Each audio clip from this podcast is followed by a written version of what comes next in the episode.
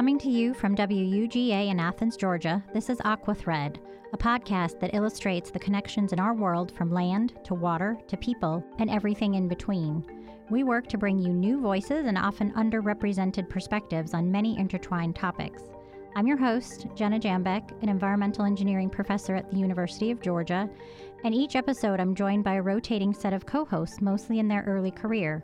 This episode, I have Madison Warner, an environmental anthropologist and project manager for the Circularity Informatics Lab at the University of Georgia, with me. Hi, Madison. How are you doing?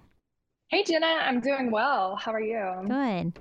Now, we work together full time, um, which is so exciting. Tell our listeners a little bit about yourself, uh, whatever you want to share about your background, and then um, how did we end up working together? Yeah, so I'm an environmental anthropologist and project manager.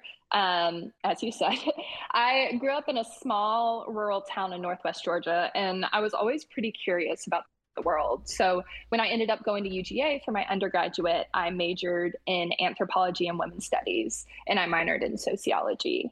Um, so as a freshman, I had the opportunity to help a professor with research in Indonesia, where we worked with a local artist and activist named Made Bayak. And he facilitated what he called plasticology workshops. So he would lead people out into the environment, they would collect trash and debris, and then they would come back to his studio and make it into artwork. So he was also a musician, and a lot of his activism revolved around issues related to consumerism, globalism, tourism, stuff like that. And he did a great job of tying in all of those issues to pollution and waste. So that was really my first experience that made me begin thinking about plastic and plastic waste as an inherently human issue. Um, and additionally, because I was from a rural area, there was very little infrastructure to aid in recycling or any other type of circular economy activities aside from people naturally reusing things because they couldn't afford to buy new things. Yeah. Um, so that lack of infrastructure, in addition to people's focus really being on putting food on the table instead of recycling, um, I think that my upbringing as well as the experience in Indonesia really sort of primed me to think about waste and quote unquote trash as a visual manifestation of the different levels of inequalities that we mm. see today, um, which I feel like has helped in the work that we do together. Um, and then I met you, Jenna, when you were actually giving a talk for the UGA Women's Studies Department. Um, my roommate told me about you, and I researched you ahead of time, and I tried to come up with stuff for us to talk about so it wouldn't be like weird or awkward. Um, and I've actually never told you this before, but I almost did not come to your talk.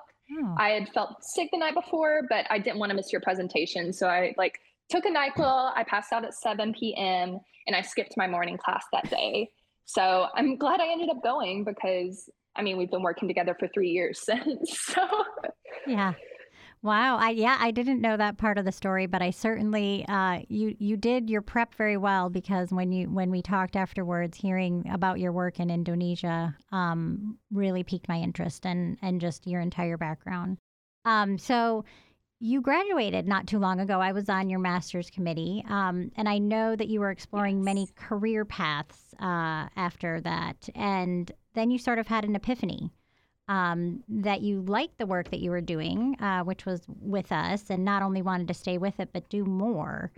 So of course I'm I was incredibly happy because we had just gotten a new NSF award, and and really your expertise is so key um, to that work, and we needed your help for sure. So can you kind of describe the process? What what made you come to that point? Yeah, so that process was really painful. mm. um, I graduated with my master's degree in May of 2022 last year. And that was the first time in my life that I was really able to self determine. And that brought on a lot of self doubt and anxiety for me. Um, I'd spent my whole life up until that point focusing on getting into college, then being in college, then getting into grad school, then being in grad school. And I think because of that, all of my validation came from being a good student. And when school ended, I suddenly didn't have that validation anymore. Hmm. So by the time I was done and everything, you know, was finished, I had this moment of like, okay, that was fine and all. College was great, whatever. But what am I supposed to do now? I didn't have a roadmap. And that was just absolutely terrifying for me. So I had no clue what I wanted to do, but the only thing I did know is that I wanted to make money. Um, and while I can say in retrospect that having money as your North Star is never a wise decision, it really seemed like it at the time because our culture equates success and fulfillment to having money. Mm-hmm even though that never actually seems to be the case. Mm-hmm. Um, so I was desperately also like, I was also desperately comparing myself to my peers and I was judging my other peers for their life decisions about what they were doing after college because I was obviously just projecting and feeling insecure. Um, so I'm not proud of how I acted during that period of my life, but I'm glad that I went through it because I think it made me kinder and more understanding toward others as well as myself. Yeah. Um, and after a while of spinning my wheels and applying to so many jobs and not getting an offer, I had this sort of come to Jesus moment where I was like, okay, maybe the universe is looking after me. Maybe what I think I want is not actually what I need. Um, and I began thinking about the type of job that would align with my core values and needs, as well as what type of sacrifices that I was not and was willing to make. So I knew I didn't want to be in an office or commuting all the time. I knew that I wanted to do good work where I felt like I was both making a difference and where I didn't have to look out for someone else's bottom line. Um, and I also knew that I wanted to be in a place and an environment where I felt valued, respected, and protected because I've been in work environments that were the exact opposite. And I know how quickly that can wear you down. So, mm around that time I, that I had this like epiphany, as you said, we were receiving the NSF grant, and I realized that the quote unquote dream job I'd been chasing was one that I could actually just create for myself at the CIL because the CIL had already met all of my core values and needs. So um, everything ended up working out the way it was supposed to. and I wish I could have told myself that in May of 2022, but I needed that period to regroup and like deal with myself. Um, and I'm grateful that I've been working with you, Jenna, throughout what has felt like so many different points in my life and through what's felt like many different iterations of me, mm. even though I've only been working with you for a few years. yeah, it, it, hasn't been a long time, but at the same time, we have been through a lot. Well, you have been through a lot and really appreciate you sharing uh, those stories. I think a, a, lot of people can relate to those, and, and so glad that you felt like our space is is one that fit you. Um, and now that you know, sort of you you've transitioned into your your work life now after graduation, you've been you've told me that you've been able to pick up some hobbies and do some things for you in your free time.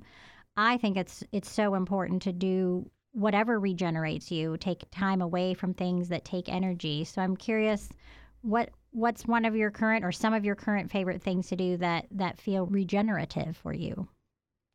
Yeah, that's a great question. Um, so I have been able to have hobbies again, and that's been really nice in general. But the most regenerative activities that I've been doing is getting back into music. Um, I grew up playing the piano from the age of five to 17, and I almost majored in performance piano in college. And I also sang for over nine years. So I'm finally able to get back into these things again. And it's been really fun, but it's also made me feel very vulnerable and emotional. There was a lot of crying the first couple of weeks. Mm. Um, I really had to get over myself and my ego and my anger and frustration about, about feeling like I lost so much valuable time by not playing music in college. But I'm so grateful that I've been able to just jump back into it. I think music has always been there for me even when I didn't think I needed it. Mm-hmm. And now that I'm not pursuing piano in any type of career sense, I've been able to focus on just having music as a hobby and as an emotional processing tool just for me and not having that love be corrupted by trying to monetize it, which is, I think, a big reason why I decided to quit in the first place. So, yeah, I've been just figuring out a lot about myself since I got out of school. That all make that all makes a lot of sense to me. I mean, things that yeah, I think it's much different to play or or do something, you know, just for you as opposed to thinking you need to be, you know, making money while you're doing it. So I'm really glad that you're able to get back to that and would love to hear you play piano and sing sometime, but no pressure. Um so I can play piano. I just can't sing for an audience. Not yet. Not yet. All right.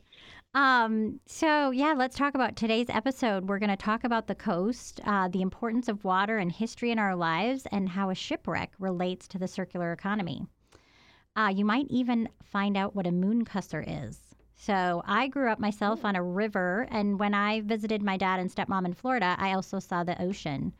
But having that river in my backyard in Minnesota was one of the most, if not the most significant driver of my love for the environment. It was called the Snake River, and it, it flowed out of Pine City past my backyard, which was nine miles out of that tiny town, to the mouth of the St. Croix River, which then separates Minnesota and Wisconsin. The river in my backyard taught me many things, among them to be brave in the face of fear, resilient, patient, and to both figuratively and literally go with the flow. Mary Breen is an undergraduate history and mathematics major here at UGA. She'll be joining us to talk about the coast she grew up on and how that influenced her, and about some really interesting parts of history that relate to recycling and may provide insight on plastic pollution as well. I wanted to add that history is something I really appreciate now, but I have to admit that in junior and senior high school, I did not appreciate it. It's uh, it seemed to me like history was all about wars and memorizing dates and names, which never really resonated with me. At the time, I just didn't see how knowing these things related to our present or our future. But when I started traveling and seeing historical places, meeting people in those places, hearing the stories behind those places and from the people themselves, then history really sunk in. And now I think it's absolutely critical to our understanding of present day situations. I see it as part of the context and fabric of our world that is so important to know before anything, for example, gets designed. And actually, collaborative and community integrated designs help bring this context to the forefront where it should be. Um, Madison, I would love to hear your perspective here as well. Yeah, so I think like history and the social sciences, like talking to people in general and connecting those those things um, it's just necessary for a variety of reasons. So there have been a couple of times where in my job, I'm sitting in a room full of brilliant people and they're debating about what new thing to do or build. And it's very obvious that many of their obstacles are arising because they haven't actually spoken with people who they are allegedly designing for. Um, this is a reflection of the fact that, like, people in STEM aren't typically trained in how to talk to other humans, while people in the social sciences are typically not trained in how to add their perspective to practical, real world issues with people who m- may or may not disagree with them. Um, so I tend to see a huge gap in how things are built and designed and who is actually using them. And that problem, as well as the responsibility to do better, lies on both sides of the dis- disciplinary spectrum. Um, but I think these disciplinary distinctions of like STEM versus social sciences versus humanities, they're all pretty useless when we're talking about global issues related to climate change, environmental justice, etc. And in my opinion, we no longer have the luxury of being intimately tied to whatever discipline we feel most aligned with. And it's time that we kind of roll up our sleeves and accept that doing good work is going to be itchy and annoying and uncomfortable. And we're going to inevitably mess up, but all of that friction is necessary to be and see the change that we want to be a part of in the world. Um, Another reason that the social sciences are important is because you quite simply never know unless you ask. And I say that all the time. I am constantly surprised by people. Um, for example, we were once working in an area where a majority of community members were undocumented. And when we got on the topic of illegal dumping in the interviews, the community members there said that they actually wanted more surveillance and enforcement to curtail the dumping um, this definitely surprised me. I assumed that because so many people in the community were undocumented, they would want less surveillance and enforcement, mm-hmm. but that wasn't the case in this specific area.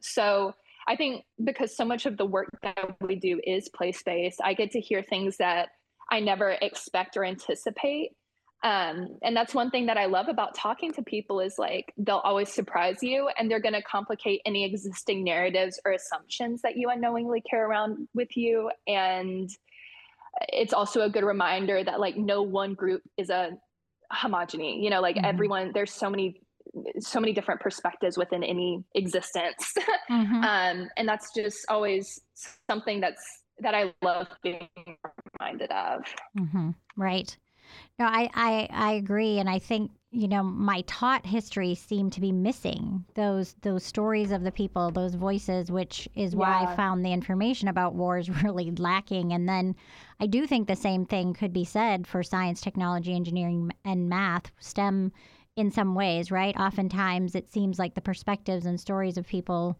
are lacking or missing, as you said, and it's really an absolutely critical component. I think you articulated that so well, and I'm really grateful for your perspective in our work and everything that you do. Um, it's also one of the goals of this show, right? So we, um, and that will only grow over time as we talk to more and more people. Um, we want to listen to as many different perspectives and and see how they are connected, because I think at the root of everything, we're all just human.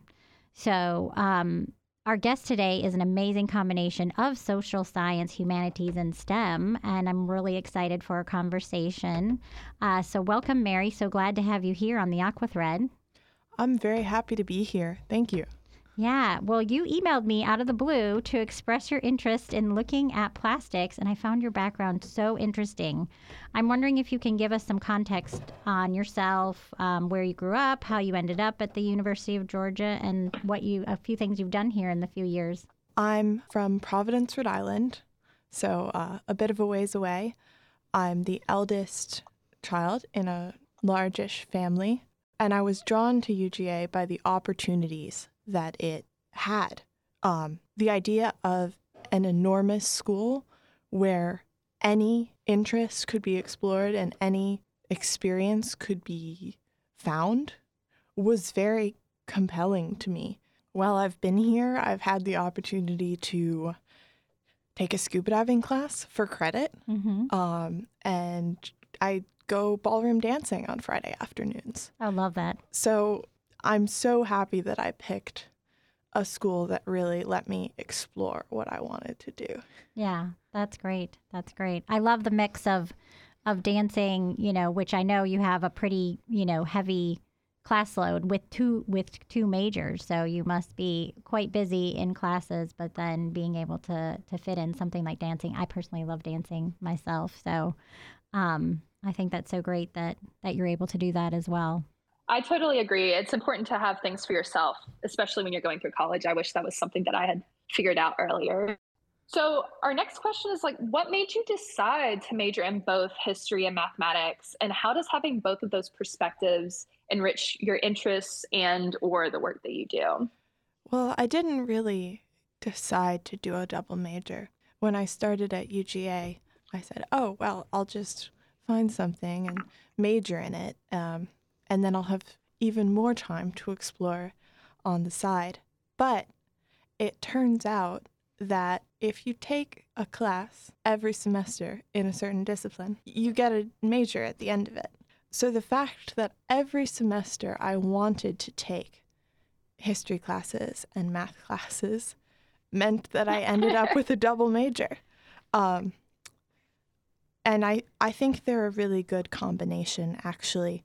Um, they provide me with different skills, first of all, numerical analysis, writing long papers, and so on. But I think the key thing that interests me in history is trying to understand problems. And then the heart of mathematics is solving those problems. So it's a really interesting combination. Yeah, and it's great that you're able to use both sides of your brain for that.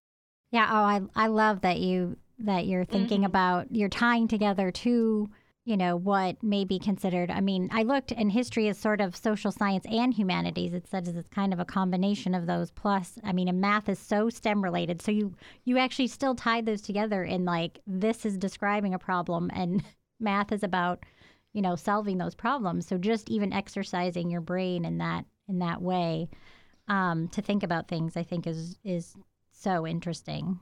So you mentioned you're from Providence. I, I talked a little bit earlier about the significance of the river in my backyard. Um, I know the ocean and the coast have been a, a big impact on you in your life. I'd love for you to describe a bit more what the coast means to you, um, and you know how that influenced you kind of personally in your life, but also in your in your work interest as well. Growing up, I think the coast, the Atlantic Ocean, was a place where I gathered a lot with people. I would see my cousins at my grandmother's house, who lives um, not too far from the beach in New Jersey.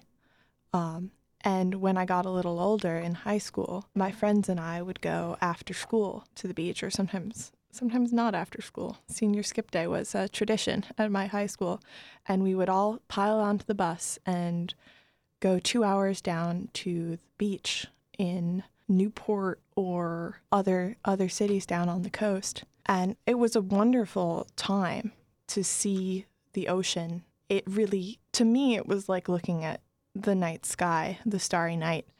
Um, the ocean is so big and so powerful. You know, it really makes a person feel small.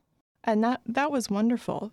But then one year, I saw for the first time, or noticed for the first time, the beach regeneration barges floating off the coast. And it struck me that the ocean that I went to every year or mul- multiple times a year wasn't a static thing that was always the same and could never be affected by people who are so small.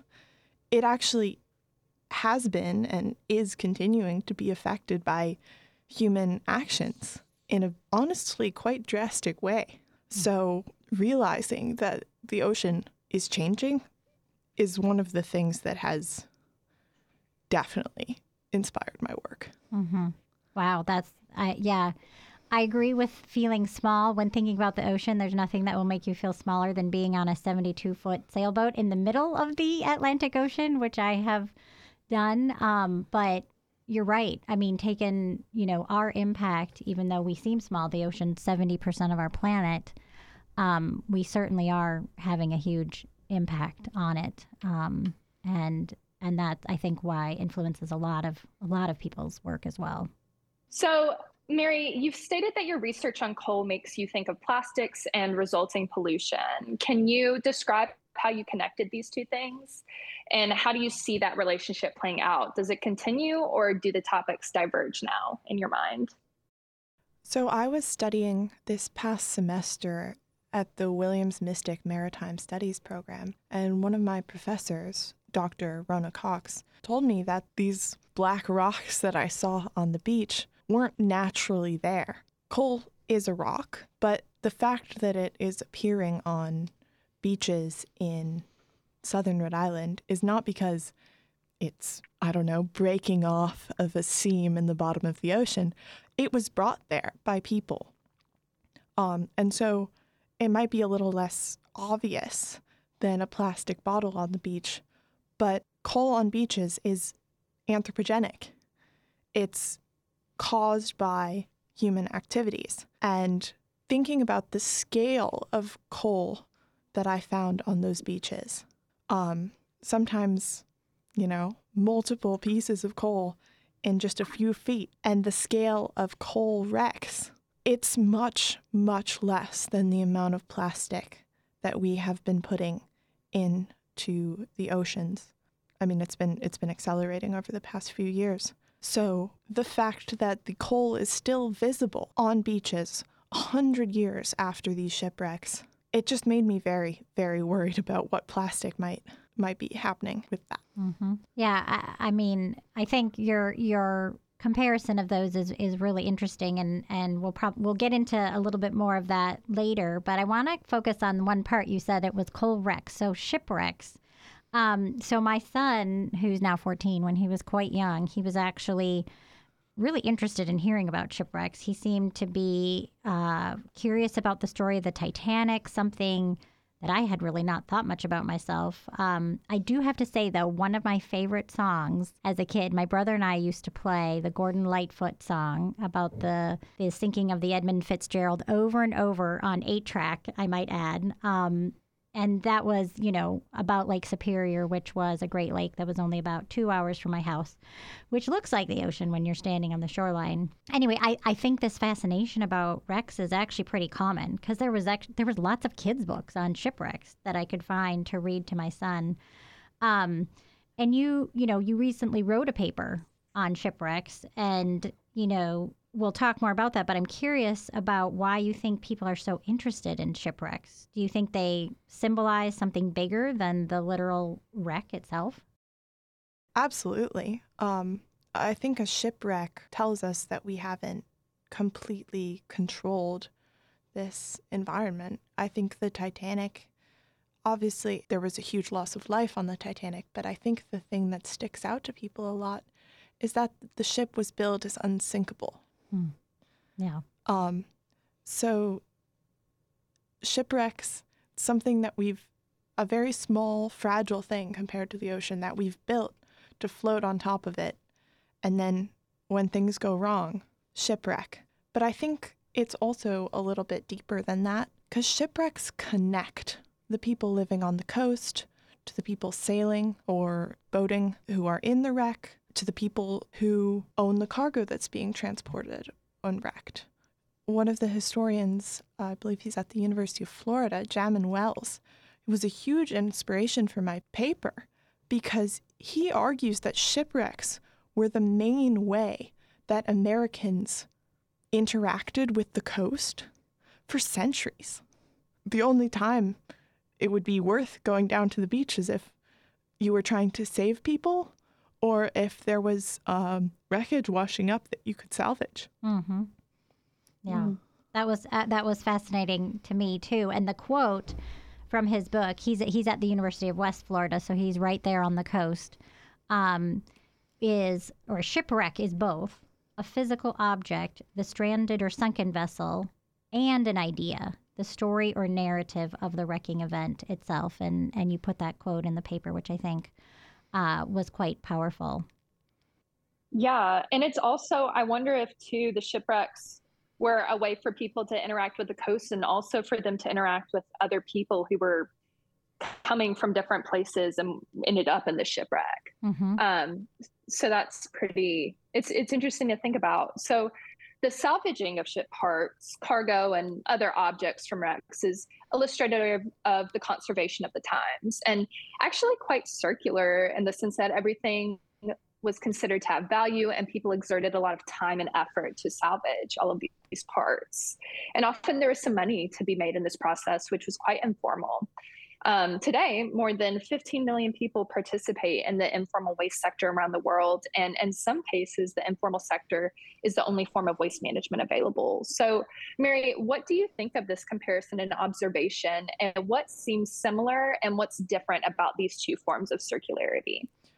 Well, a clear similarity is in both cases, people got what use they could out of materials that were available to them.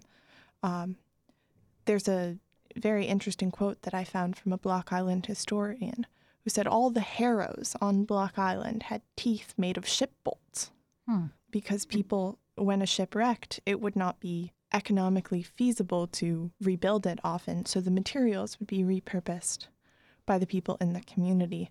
However, I think I think a key difference is the scale of this um, activity.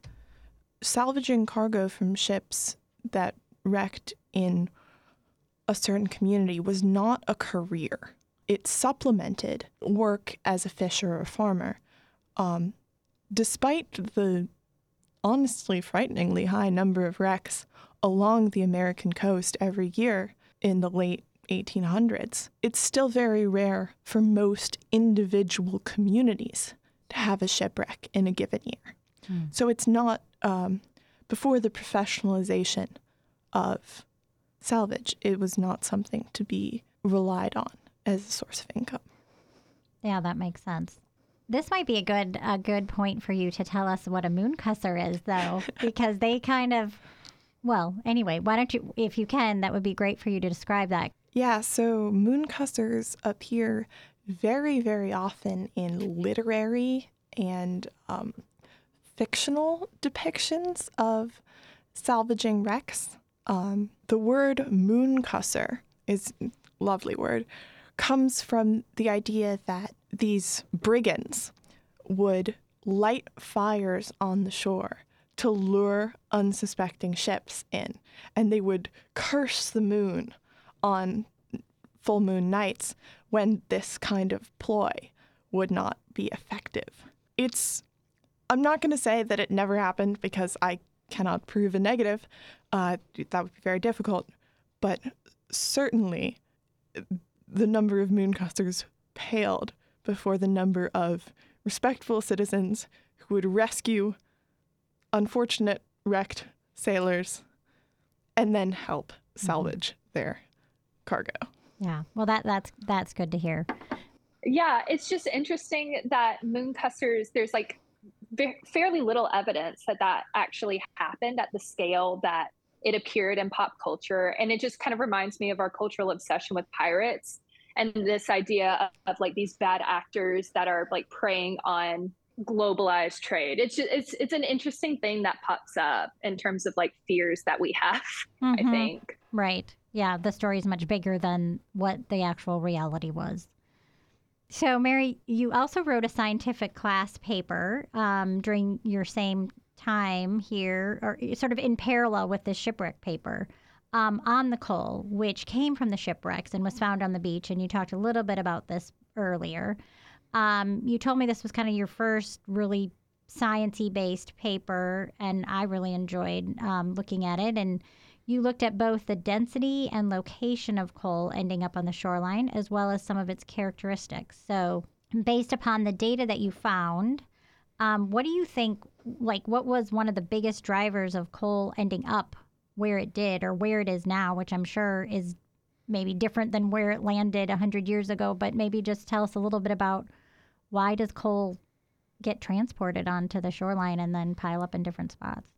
Well, coal, uh, if you've ever held a piece of it, is one of the least dense rocks that there is. So it doesn't, it's not like pumice, it doesn't float, but it, it is more easily carried by currents and winds, whatever forces um, could be moving it.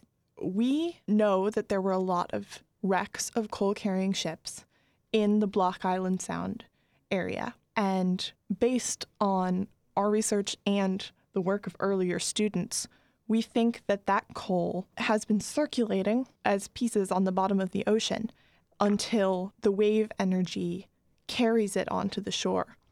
Once it's on the shore, the interaction between wave energy and wind energy concentrates the coal pieces that we found towards the end of the sandy spit that we studied. And something very interesting the energetic wave action of storms tends to bring more coal pieces ashore. So, likely a combination of waves and wind mm-hmm. decide the distribution of coal on the shore. That makes a lot of sense. And I think you are absolutely right to relate that to plastic and plastic transport as well. Yeah. Yeah, I totally agree. Um, so, Mary, from the findings of your research on coal and shipwrecks, or from what you've heard about just you know being in that space, are there any health or environmental impacts on the people who were collecting the shipwreck or coal materials, or on the people in local communities? Yeah, both. First, when professional salvage was um, being invented in America, it was incredibly dangerous. It was right at the beginning of work underwater. So they didn't have any scuba gear or anything. It was it was before that. T.A. Scott, the salvage worker that I studied, he got some kind of record for being underwater the longest. And it was like a full day, wow. which is not good for the health. Underwater work is continues to be very dangerous to this day. And then for the people in the community, I think the clear danger is with coal smoke. The people who collected coal off the beaches took it to burn in their own homes, and coal is uh, coal smoke is very bad for the lungs. Uh, however, it was you know widely used at the time, so take that with a grain of salt. Mm-hmm. Yeah, I mean, well, there's trace there's trace metals in coal, so even you know the coal dust um, would be impactful, and then certainly burning the material, you'd have like the particulate matter that you would be uh, breathing right away from from that combustion. So, relating this history that you've looked at to our current lifestyle and context, and then the plastic that we're finding on beaches. I know myself, I've, I've stood on a coastline and looked down at the waves, and there was just a confetti of plastic just washing up on the shore. Um, how do you think we should be looking at plastics sort of in our life, or have you now, you know, thought about potential interventions to to plastic pollution? Um, you know, just because you have this now historical context related to coal. I think the thing that has stuck out to me most in the context of plastic pollution is the question of scale. There's one source that I read that describes drifts eight feet tall of coal washing up on a beach after um, a storm, which was then collected by the, the community members to heat their homes. But we need to work on keeping plastics, the plastics that we do use, very circular, to recycle them, to reuse them, to use them in long lasting and important applications. And we need to use less because the amount of coal that was put onto that beach to create eight foot drifts of coal pieces is minuscule compared to the amount of plastic that's washed into the oceans on a regular basis. Mm-hmm. It's about a dump truck of plastic every minute that ends up in our ocean. So I think also when I was reflecting on this, you know, we're moving away from using coal now. I mean, not everywhere, but you know, that's a part of our, our discussion related to fossil fuels and climate change, right? And so I think that there potentially could be a corollary as we look at the impacts that we're seeing from plastic. And, you know, our, as you said, we need to be using it for very specific and important applications, necessary applications, not problematic applications if we can avoid it. Um, and so that reduction of use is, you know, starting with that material as well now. Yeah, I think it's really interesting because when you consider where plastic comes from, it's petroleum, which is one of the sources of energy that has replaced coal mm-hmm. in many uses in our lives. Um, and coal on the particular island that I studied has been their only source of energy for many years until they um, built the first offshore wind turbines off of this island in oh, very cool. 2014. Yeah. So the I think the reduction of plastic goes along with the reduction of petroleum and coal mm-hmm. as energy sources. That's a great point. I love that story. Yeah. So, what's next for you, Mary? Outside of starting to study plastics with us now, what other projects or programs are you going to be participating in? Well, I'm still trying to figure out what I might uh, do this summer, but I've started work at the library, um, which I really enjoy. I I think it's important to make sure people have the ability to find the information that they need in their work. And I've also been working on some creative projects, which I'm really looking forward to see how they turn out. Oh, cool. Um, That's awesome. I have to say, the library was like one of my absolute favorite places as a kid. Um, I don't, you know, I, I, in in my little small town, it was a, a community building um, where actually like our our mayor's office and and stuff was, and then there was um, the library connected to that building, and so like it was next to our park too. So like if you had to go to the bathroom, we could go over to this building. Um, but the library, I would just like sit in the shelves, and like to this day, I just love the way books smell. Is that weird? I don't think so.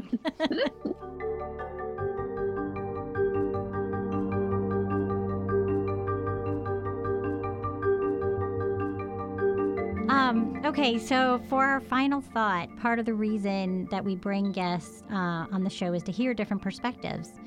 We know that systems will only change in a just and equitable way if we have representative perspectives and voices at the table.